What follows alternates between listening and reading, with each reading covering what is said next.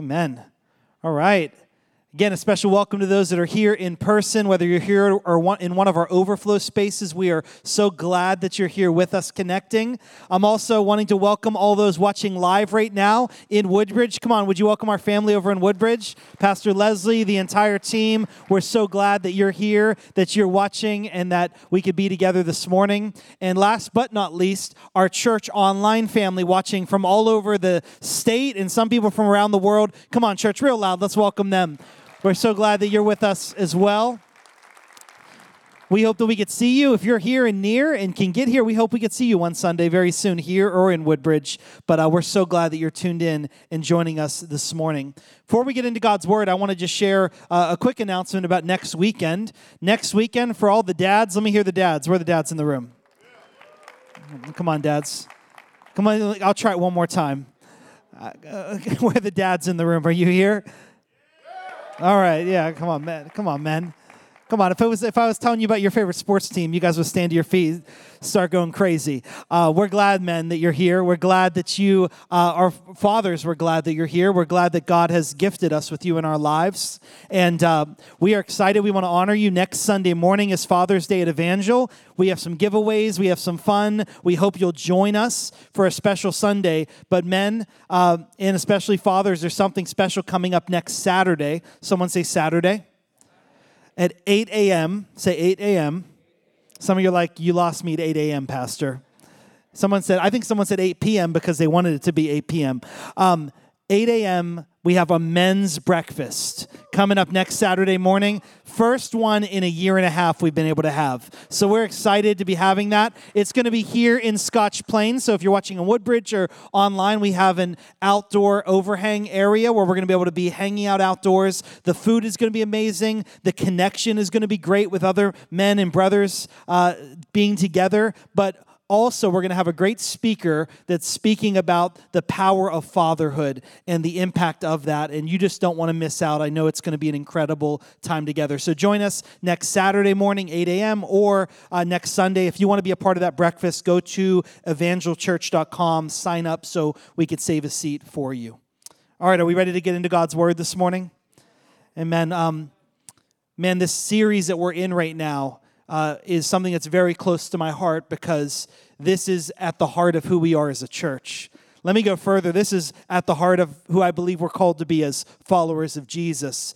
And uh, this is one of our values as a church. This is how serious uh, you know, the topic we're talking about this month is. And we're spending four weeks in the month of June on this. The title of our series is We Live on Mission. Amen. And so what does that mean? Here's what it means, that as the church and as Evangel Church, we are called to live out the mission that Jesus has given to his followers. Do you know that Jesus has given us a mission? Okay, about twelve of you do know that. I'm hoping everyone from Woodbridge knows it. Um, turn to your neighbor and say, we have a mission. Come on, say he's given it to us. We have a mission, and we're called to that.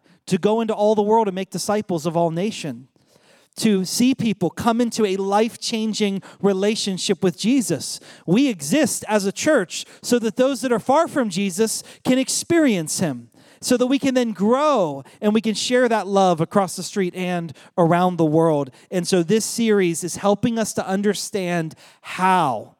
How can we live on mission? And to help us understand that, we have four principles that we're going to unpackage during this month of June that are going to spell the word live, L I V E, and they will teach you how to live on mission.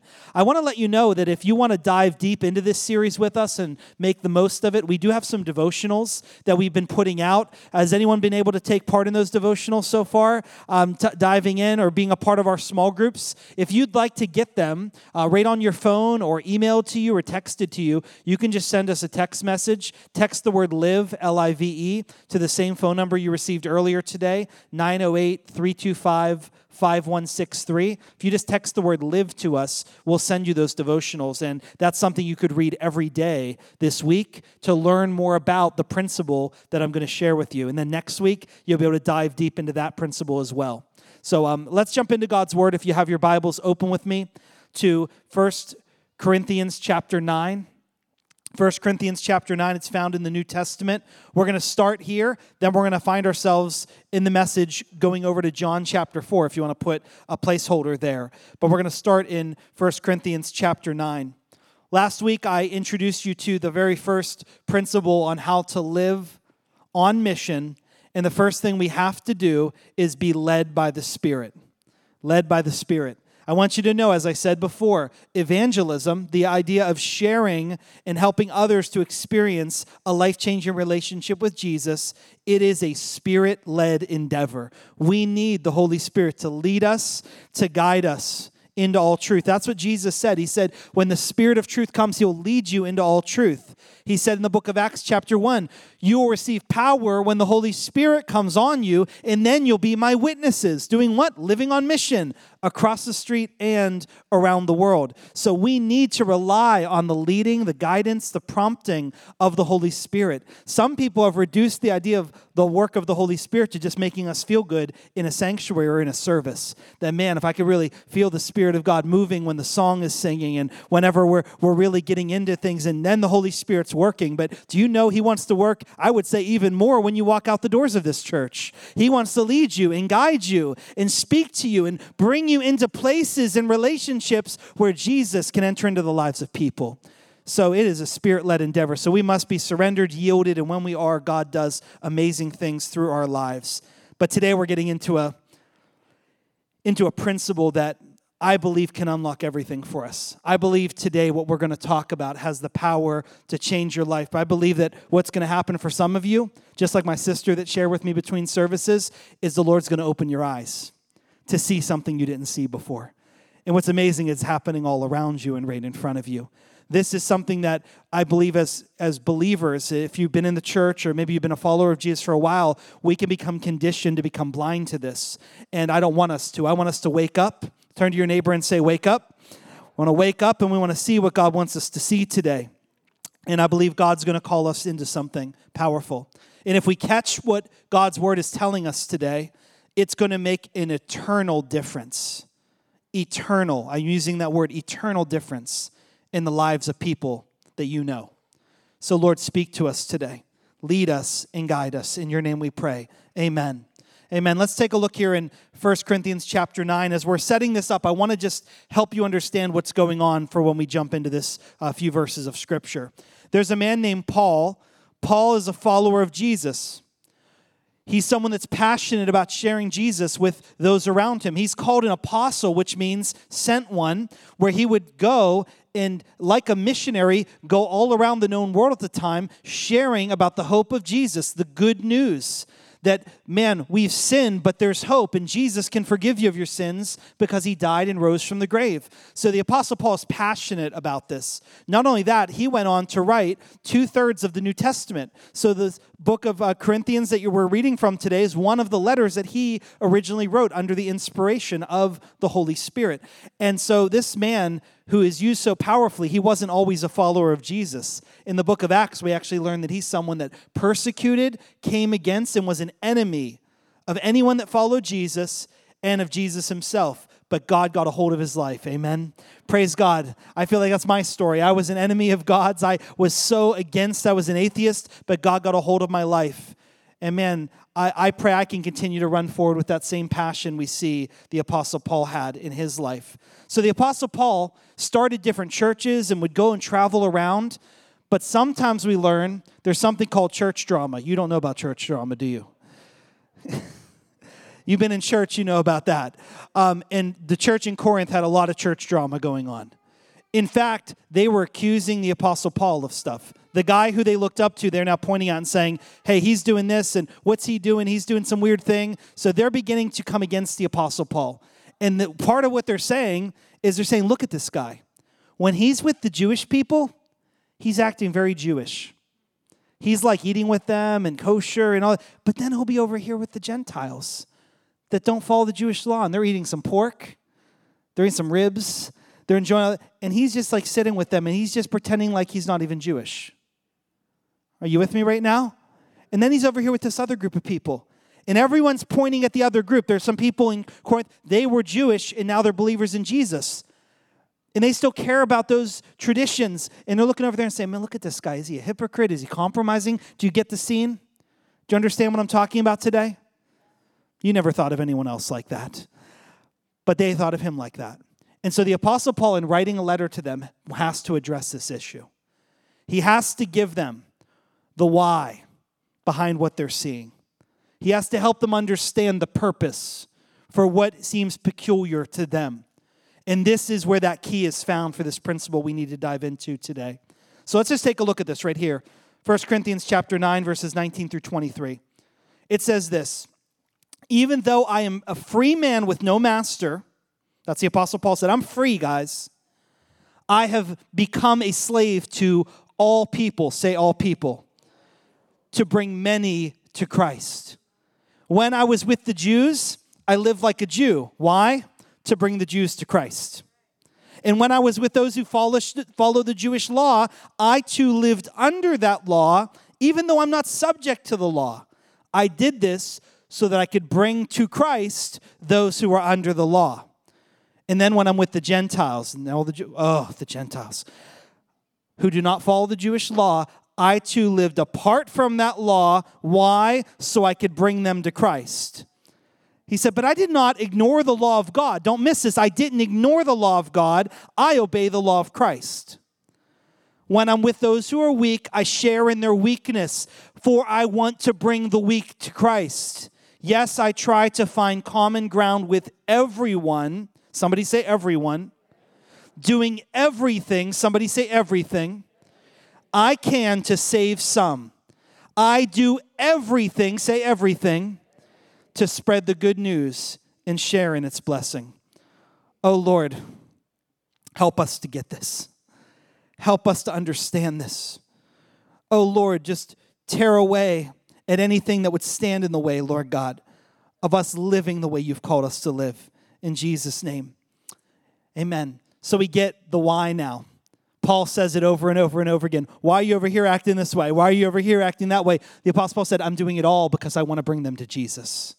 I'm doing everything I can here because my life is about sharing the good news of Jesus with the weak, with the Gentile, with the Jew, with everyone I can to bring as many as I can into a life-changing relationship with him. He said, I do it all. Now here's the key.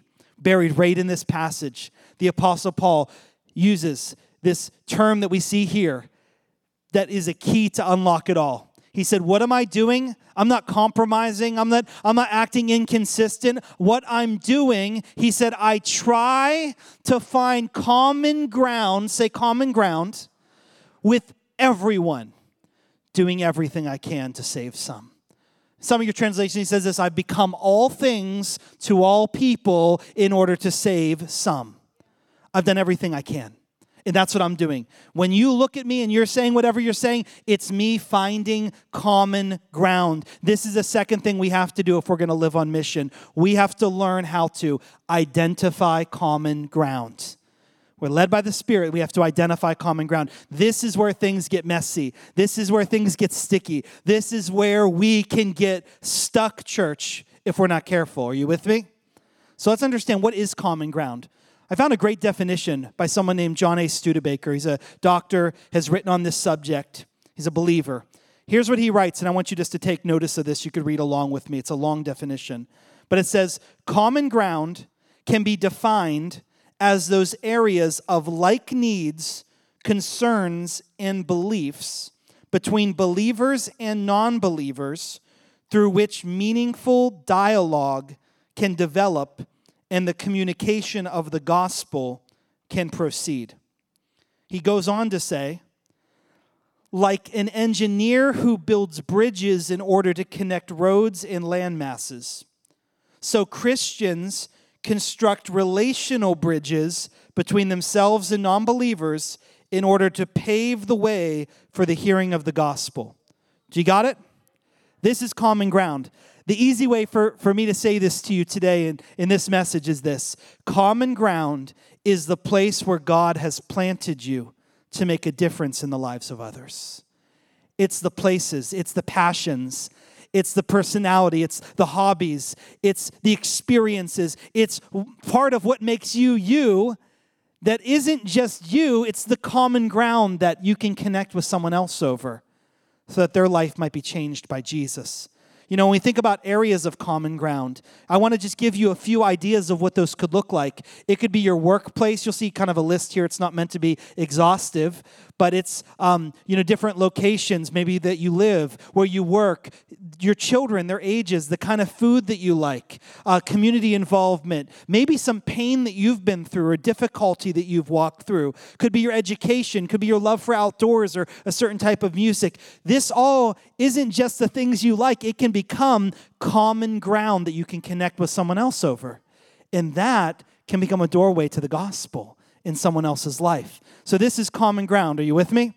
And this is what the Lord has called us to experience and find. This is what the Apostle Paul was re- reading into and leaning into. This is why some people were pointing at him concerned, because they didn't understand what he was doing. This is what Jesus was doing in his ministry when he was with people, and they're like, what is he doing with them? Often it was he's finding common ground so he could reveal who he was. He could meet them where they are so that they could be transformed. So what's the problem if we want to get to common ground? The problem why we need to get this in our hearts is because of something I would like to call the bubble mentality. Say bubble mentality. We live in a bubble mentality sometimes in the church. We can come to Jesus and something happens to us. Inadvertently, accidentally maybe, but if we're not careful, we can find ourselves too uncomfortable to want to go to common ground. And so the Lord wants to do something with us today. And uh, when I think about the bubble mentality, it reminds me of an experience I had a few uh, months ago with my children. And they went to uh, a birthday party. And we went to this birthday party. It was amazing. They had animals that you could pet. They had a lot of activities and fun. But about halfway through this party, the host said, hey, kids, I want everyone to go stand by the driveway and look in the driveway. And so they did. And then some music kicked on. And I thought, what's happening? And then a van comes backing into the driveway. And I thought, okay. And then the person in the van presses a button to bring up the tailgate of the van. And all these lights and music and bubbles start flying out of the back of the van. I'm thinking, what in the world is going on right now?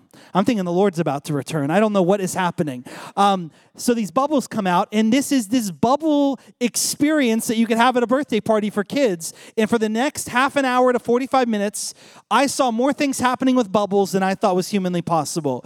I mean, there were power tools and other things and making bubble art, and the kids were enamored. My son, Josiah, he kept cutting the line in front of all the other kids because he wanted all the bubbles. He just wanted everything. We had to teach uh, teach him to, to make sure he was waiting his turn.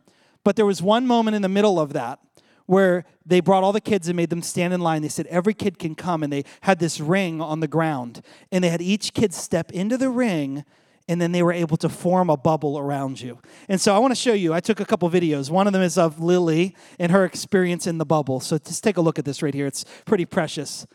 So let's show it one more time. It happened so quickly, even though I did it in slow motion. That's her in the bubble. I actually froze the frame. Uh, I think here I have a photo of it. Look at her inside of the bubble. This picture stood out to me this week as I'm working on this message, because I feel like sometimes what can happen inadvertently is we come to Jesus and we love Jesus and we get into the church and we just put a bubble around ourselves. And we just say, now I'm in it. I'm in the club. I'm in heaven. And let me just go on living my life comfortably in this bubble. And we just embrace our comfort zone. And we're like, thank God you saved me out of the world, Lord. Don't ever, ever, ever let me go back there. And therefore, Lord, just put me in the bubble. And we live out our days in the bubble. And uh, and I think God wants to do something. And I want to show you JoJo's experience in the bubble.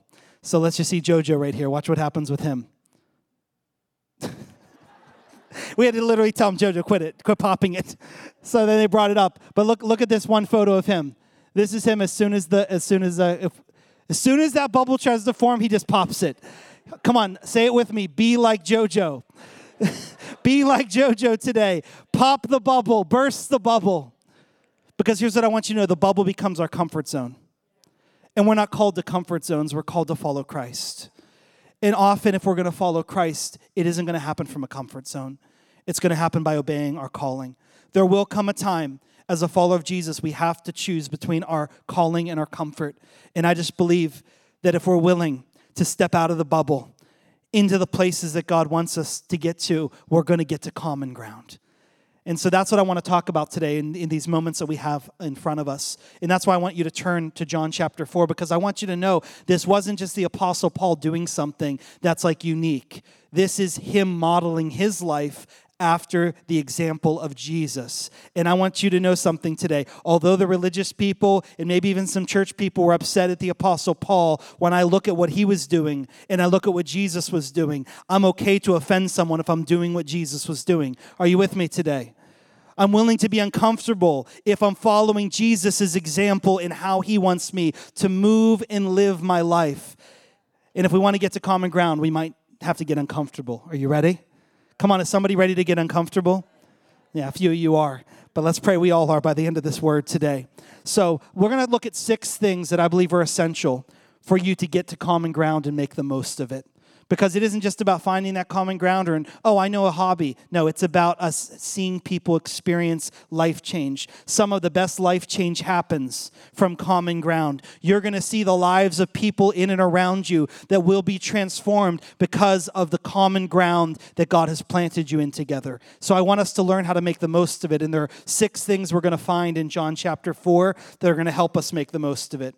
The first principle, and I'd encourage you, take notes, type it down, put it in your phone, put it somewhere so you can look back on this. The first principle is this: trade your comfort zone for common ground. It all starts with a decision. Every day when you wake up, when you decide where you're going and what you're moving into, you have to choose between the comfort zone and the common ground. Lord, do I want to find common ground today? Do I want to be used by you? Lord, lead me. If we're going to be led by the Spirit, we're going to end up moving. He's going to pull us to common ground. He's going to want to pull us out of our comfort zone. He's going to lead us to places where he desires to set up divine appointments in the lives of others. So let's look here in John chapter four, verses three through six. We see Jesus with his disciples are traveling. And here's what it says in verse three. So Jesus left from Judea, and he returned to Galilee. He left from Judea, and he returned to Galilee. So let's just understand what that means. Now, if you look at a map of Israel, and I have a map here that we can put up so you can get a look at in ancient Israel, you're going to see the, the route that the Jewish people would normally take to go from Judea to Galilee. So let's just go ahead and throw that up on the screen if you can see it uh, here with me. Um, this is a map, and this would show the route that the Jewish people would take to get from Judea. You'll see it down, down south is Ju- Judea, and then going up north is Galilee. Now, normally, the best way from one point to another is a direct route. Are you with me? What do you notice about this line? It's curved. There's a lot of extra miles that are added in here. Why? Simply put, because Jewish people hated Samaritans. And there was one big problem between Judea and Galilee, and it's called Samaria. And Jewish people would do everything in their power, even if it meant traveling an extra day or two, to avoid going through Samaria. Why? Because that was outside the comfort zone. Are you with me today? That was outside the Jewish bubble. Look what it says about Jesus in verse four. Now he, Jesus, had to go through Samaria on the way. Aren't you thankful that the Lord had to go through Samaria? Because he isn't thinking about bubbles. He is thinking about breakthrough.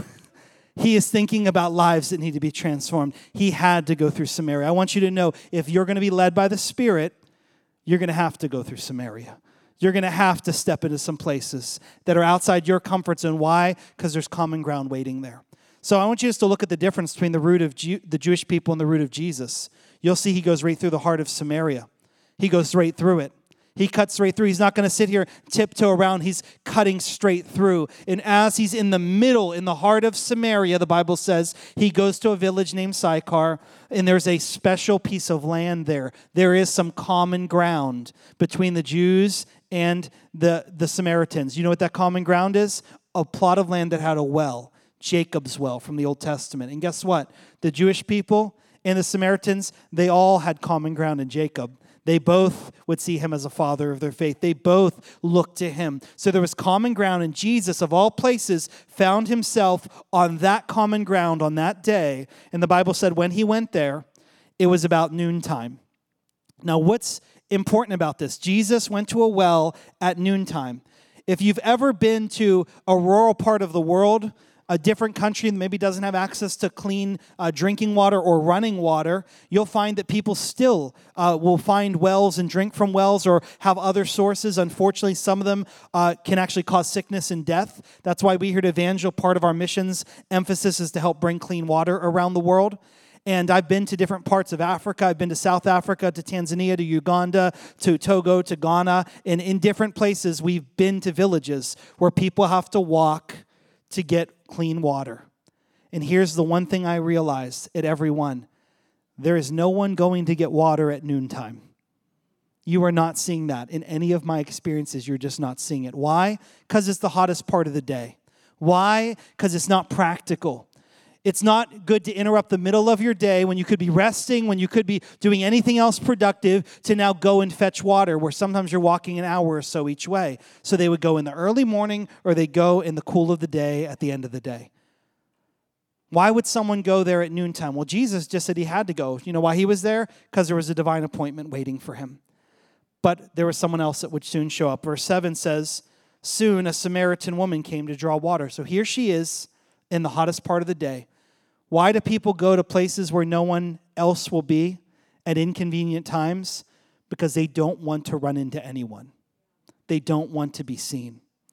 We get to learn that this woman has a life and a reputation that would be known among the people. She had five husbands, and a man she was now with wasn't her husband.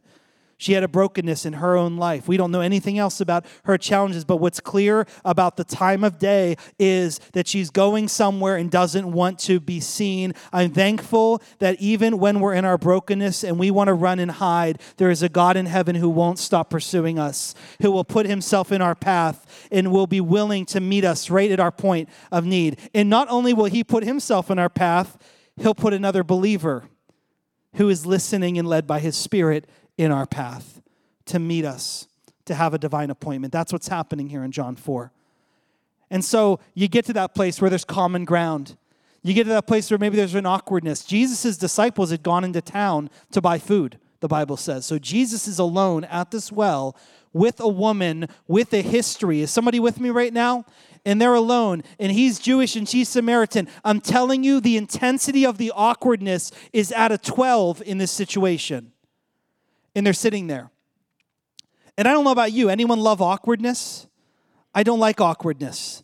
Sometimes we don't know what to say and do in awkward situations. But we learn our second key. And I want you to know, when it comes time to find common ground, or when it comes to times where God may put you in a situation and you start to sense, or you become aware, Lord, I think you want to do something here, but I it's just so awkward. I don't know what to do. The second thing you can do after stepping out of your comfort zone into common ground is you can cultivate through conversation. Somebody say cultivate. Cultivate means we're turning up the soil. Are you with me today? It means we're digging something up. The easiest way to cultivate, no matter how awkward, no matter how hard the ground might be, is through conversation. Is just through opening your mouth. And so what does Jesus do? He asks a question. He asks one question, can I have a drink of water?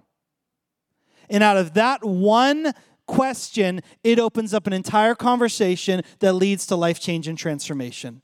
I want you to know, some of you, you may feel like there are people God's put you around. You're like, I don't know anything about them. I don't have anything connected with them. You, for some of you, you're one conversation away from common ground. You are one conversation. Mary told me about a doctor's appointment she was at recently, and she's sitting there, and she had seen someone she had seen before, so she thought it peculiar now to run into that person again in a different time, in a different place, and thought, all right, Lord, maybe there's something here. What did she do? I think she asked one question. She made one statement. She got the ball rolling. Within a few seconds, we begin to find out that, hey, um, yeah, we we are from Pittsburgh. We went to visit Pittsburgh. Oh, my husband uh, is from Pittsburgh. Now we're talking about amusement parks and all kinds of other things. Now there's a connection. Sometimes we're just one conversation away from common ground. It's closer than we think. So you have to be willing to cultivate through conversation. You have to be willing to dig in and be a part of that, to be willing to just step in and have that conversation. You might find for some, the ground is hard and they're resistant. You might find for some, soon as the shovel of conversation hits, they open right up. And it's out of that that you could start to really learn and understand those connection points, those common ground places. Now, as we do that, it means to move us into our next place. This is the third thing we begin to see. Once you begin to cultivate and you have that connection in some way, build relational bridges. Build relational bridges.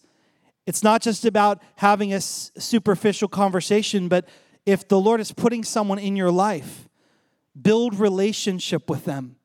See if that point of common ground can actually bridge towards a relationship in some way. You know, I put up that list again, just so you can think about this, of all those areas that could be common ground for you and someone else. Let's take a look at that, or think about this as I'm sharing. You know, whether it's your hobbies or your work or activities, or, you know, what is it? Oh, you like to grill? Oh, you enjoy that? I do too. You know, let's let's have a barbecue together. Let's hang out. Let's enjoy that. Listen, to anyone who loves Rodizio, we have common ground. Let's go eat it sometime. Uh, to anyone who loves a certain kind of meal or a certain kind of sport or activity, if you're a Steelers fan, we have common ground already, my friend. Let's talk. Let's talk about how they're going to win the Super Bowl this year. Amen? Um, whatever it might be. Oh, man, it got real quiet in here.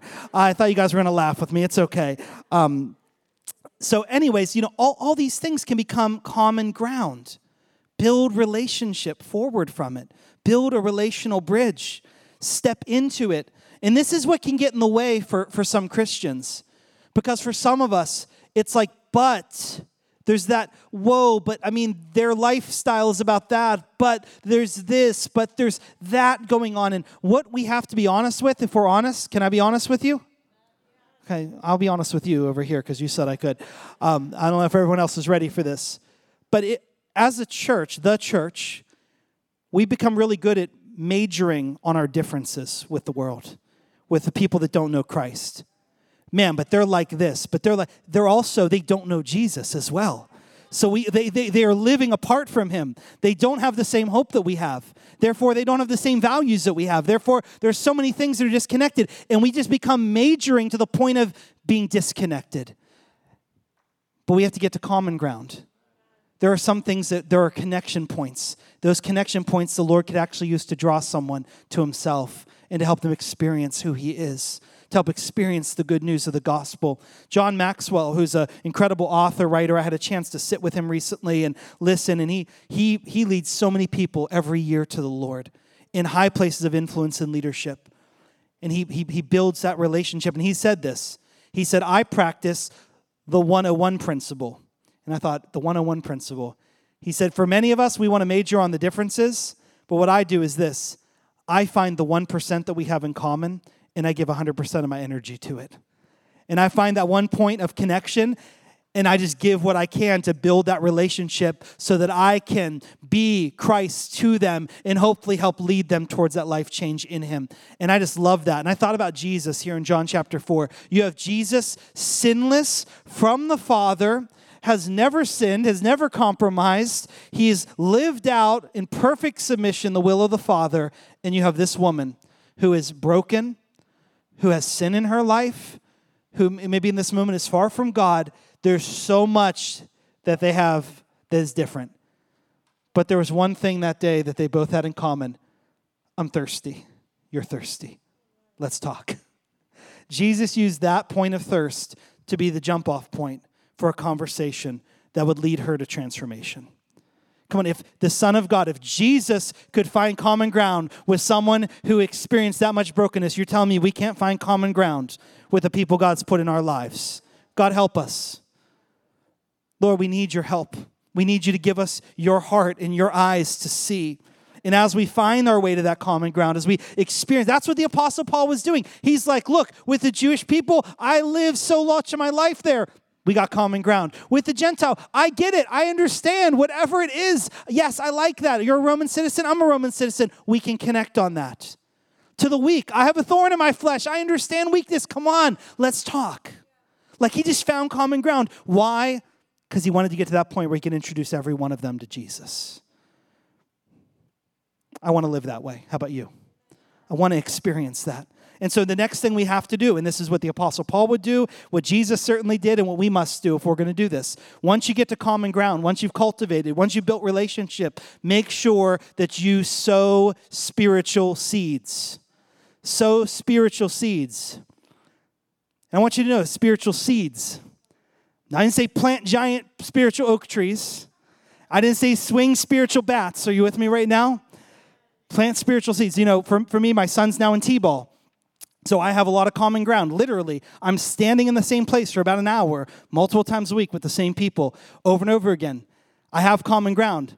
Now, planting spiritual seeds is not me saying, hey, your son, uh, he missed the base when he was running. And you know, the Bible said we've all missed the glory of God. And if he doesn't and you don't get right, hell's waiting.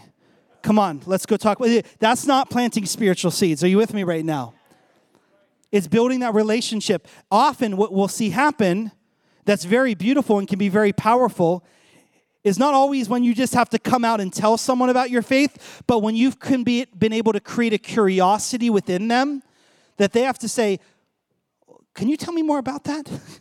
Can you tell me more about why you do what you do? That it creates. So this is what Jesus did so well in this moment. He asked the woman for water. She turns it back on him. He said, if you knew the gift of God and who it is that asked you, you would ask me and I would give you living water. She's like, what are you talking about, living water? He said, listen, everyone who drinks this water is going to be thirsty again. But whoever drinks the water I give him will never thirst again. And it will become a well of life springing up to eternal life. And she's like, can I please have that? I'll have some of that. She said, and she's still selfishly thinking, because I don't want to come back to this well anymore. She has no idea what Jesus is talking about, but he's planting something and working that. And so for some of us, we need to realize that as we're doing this, that if you're willing to live your life, to be open, to be vulnerable, to share, when they share something, say, you know, I'm going to pray for you. You know, whenever you share something, you know what, I have a, a service every Wednesday night and we have a prayer meeting. Well, I'm going to pray for you if that's okay. Can I take that request? Or, or other things like that, that you're just planting seeds, spiritual seeds over and over again. Guess what? The Lord can do a lot with that. He can begin to water that. He can begin to draw that. And when the time comes right, we can experience life change in someone's life. So don't be afraid to sow in spiritual seeds. Plant them all along the way because people will start asking questions. They'll start leaning in. Now, as you do that, this is where some of you in the message is saying, Pastor, I'm hearing you, but I'm not, I'm not buying it. I don't know. This feels like compromise to me. This feels like, come on, we're going to be over here with all these different people, and maybe we're, you know, are we, are we, it's a slippery slope or whatever the question might be. Here's, here's the, the fifth key, the fifth essential thing that must happen is you remain rooted in truth everywhere that you go. Finding common ground is not the same as compromising truth. You don't become someone different in the sense of who you are. That's what the Apostle Paul said. Look, Jewish, Gentile, whether I'm going to eat some pork or I'm going to sit over here, I'm going to do this, that is different than me sinning and disobeying the law of Christ. I know the difference. The Apostle Paul says, trust me, I haven't done that. So you remain rooted in truth. For some of us, we, we, we can get conditioned to this idea of this bubble. Jesus prayed for his followers. I'm not sure if you remember this in John seventeen, but it's so powerful when we think about this. Here's what he says. He talks about the challenges in his prayer to the Father that his followers are going to experience. But then he prays something. He said, Father, I do not, I'm not asking you to take them out of the world. Come on, read that out loud. I'm not asking you to take them out of the world, but to keep them safe from the evil one. He said, they don't belong to this world. We don't belong to this world. We get that if you're a follower of Jesus, right? But we have to be in this world. And if we're in this world, we have a purpose in this world to help others see him. So he said, don't take them. Say, don't take them. Make them. The next one is make them holy by your truth. Your word is truth. Don't take them out of this world. Just make them holy. Root them in your truth. Remain in me and I'll remain in you. Remember that? Stay rooted in my truth. It is entirely possible for you to stand in a place of common ground and have your way about yourself where you remain true to, uh, true to who God is and what God's word says. And yet you love and you reach out and you sow seeds and you build relationship and you about yourself are consistent in that.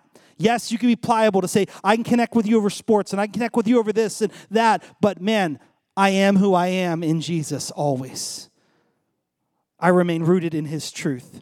And as we do that, the Lord does so much in and through us. Again, identifying common ground. This message today is not the same as compromising truth.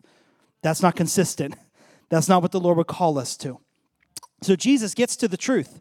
And I'll invite the worship team to come at this time. He says, listen, you want this living water? Go get your husband.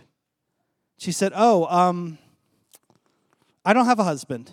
Jesus said, yeah, I know you don't have a husband. You've had five husbands. And the man you're with right now, he is not your husband. So what you said is certainly truth. Jesus blew up her spot. Come on, somebody. That's awkward. She and all she has to say is, I guess you're a prophet. That's like, I guess you must be a prophet, um, because he read her mail. So Jesus did not shy away from the truth, but here's what I want you to know. Number one, he didn't lead with that truth. He didn't lead, he didn't come out of the gate and say, hey, sinful woman, give me a, give me a drink. No, no, I was, no, come on. You got five, come on, give me a drink. Like, he didn't do that. He walked along, and he never, he didn't shy away from it. For some of us, man, it's not, it's not this thirty-second transaction.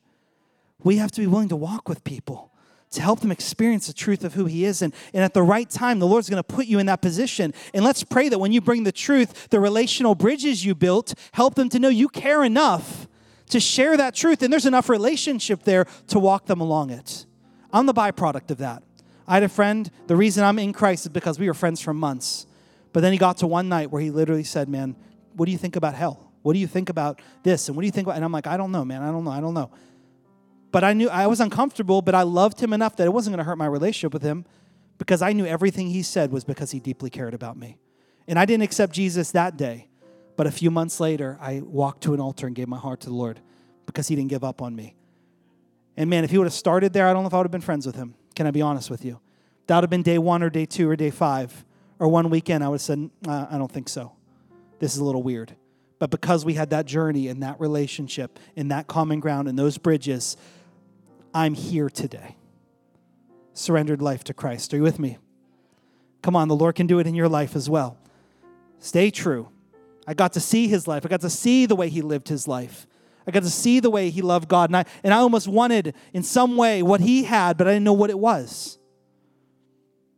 So you remain rooted in that truth. And the, the final one, this is so powerful because everything I said is so amazing. And it's this incredible moment of, of like, you know, this woman hearing the truth. But Jesus didn't just leave her with the truth, like you're in sin, you're broken, here's what's wrong with you. He then gave her the truth of the answer. He said, yes, this is the condition, but I've already told you, if you ask me, I'll give you living water. You don't have to thirst after that brokenness anymore. And she said, well, one day when the Messiah comes, maybe he'll figure this all out. Maybe one day when the Messiah comes, he'll tell us and explain it to us. And Jesus said, the person you've been talking to is the Messiah. It's me. He said, I am that one. And it changed her life forever.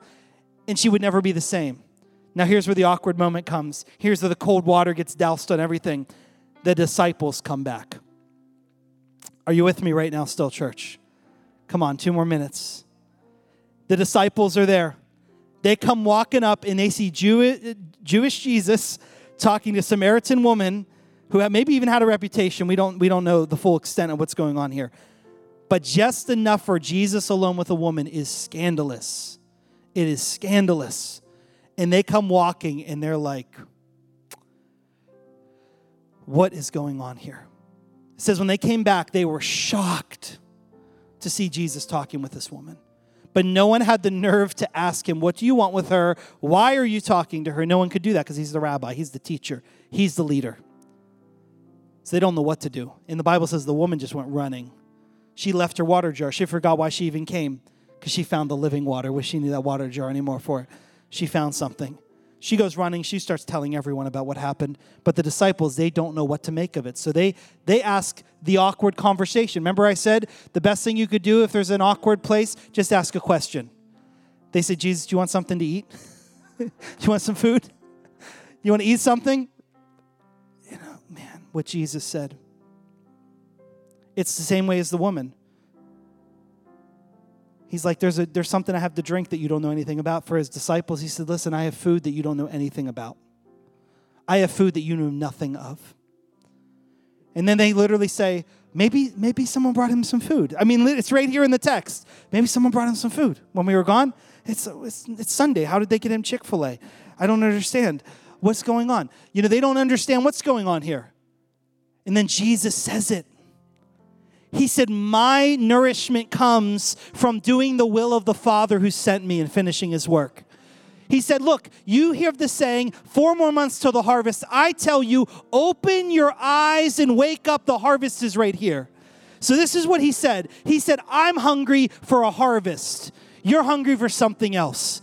I hunger for the harvest. That is the sixth thing we have to experience if we're going to get to common ground. We have to hunger for the harvest.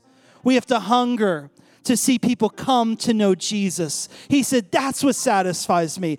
That's what I want. That's what I long for. To finish the work, to do what he calls us to do. He literally says, going on verse thirty-six, what joy awaits the planter and the harvester. He said, I'm sending you into a field to harvest in a place you didn't even plant. The work's already been done. And guess what happened over the next two days as the disciples stood there with Jesus? Crowds of people streamed to them and gave their hearts to Jesus and said, we now believe, not because of what this woman said. We've seen it for ourselves. We know this is the Savior of the world. They got to be a part of the harvest because someone else planted the seeds. Come on, stand to your feet with me this morning. Are you hungry for the harvest today? Are you hungry to see? You know, for these disciples, they had no idea. All they could see was an awkward situation. All they could see is like, we're in Samaria. What is going on? And Jesus had to awaken them to this one reality. You are where you are today for the harvest. You are where you are for the harvest. For some of you, you're in a Samaria. You're in an uncomfortable job situation. You're in an uncomfortable relationships. You're in a place and you're experiencing hardship or challenge and you're saying, God, why can't I get out of here? Why can't I go over here? What if Jesus would say to you like he did to his disciples, you are where you are for the harvest I've prepared there. Open your eyes and look. Get ready. Sow seeds. Cultivate ground. Have conversations, build bridges, because a harvest is coming. It's not someday, it's now. And so he's put you, some of you, right where you're at because he's prepared a harvest there. Someone else has been sowing into the life of a person that's in your life today. And as you build common ground, God's going to show you the harvest because you're going to be the one to see them come into a life-changing relationship with Jesus. And for others of you, you're going to plant seeds in someone's life through that conversation in common ground that maybe days or years later, someone else is going to see the harvest. But I know that if we're faithful, everything planted, we're going to see the harvest. We're going to see God's faithfulness. We're going to see it. So we got to quit seeing it as a hardship and start seeing it as a harvest. Amen? We got to start seeing it as the opportunity of what God wants to do. Come on, would you lift your hands with me to heaven? Let's just begin to pray right now. Close your eyes with me. I want to pray for you in just a moment. As the worship team begins to play and prepare for us just to spend a few moments in God's presence, I want to invite you to be ready to take a step. I said today that we have to burst the bubble. I'm saying today that you have to step out of your comfort zone.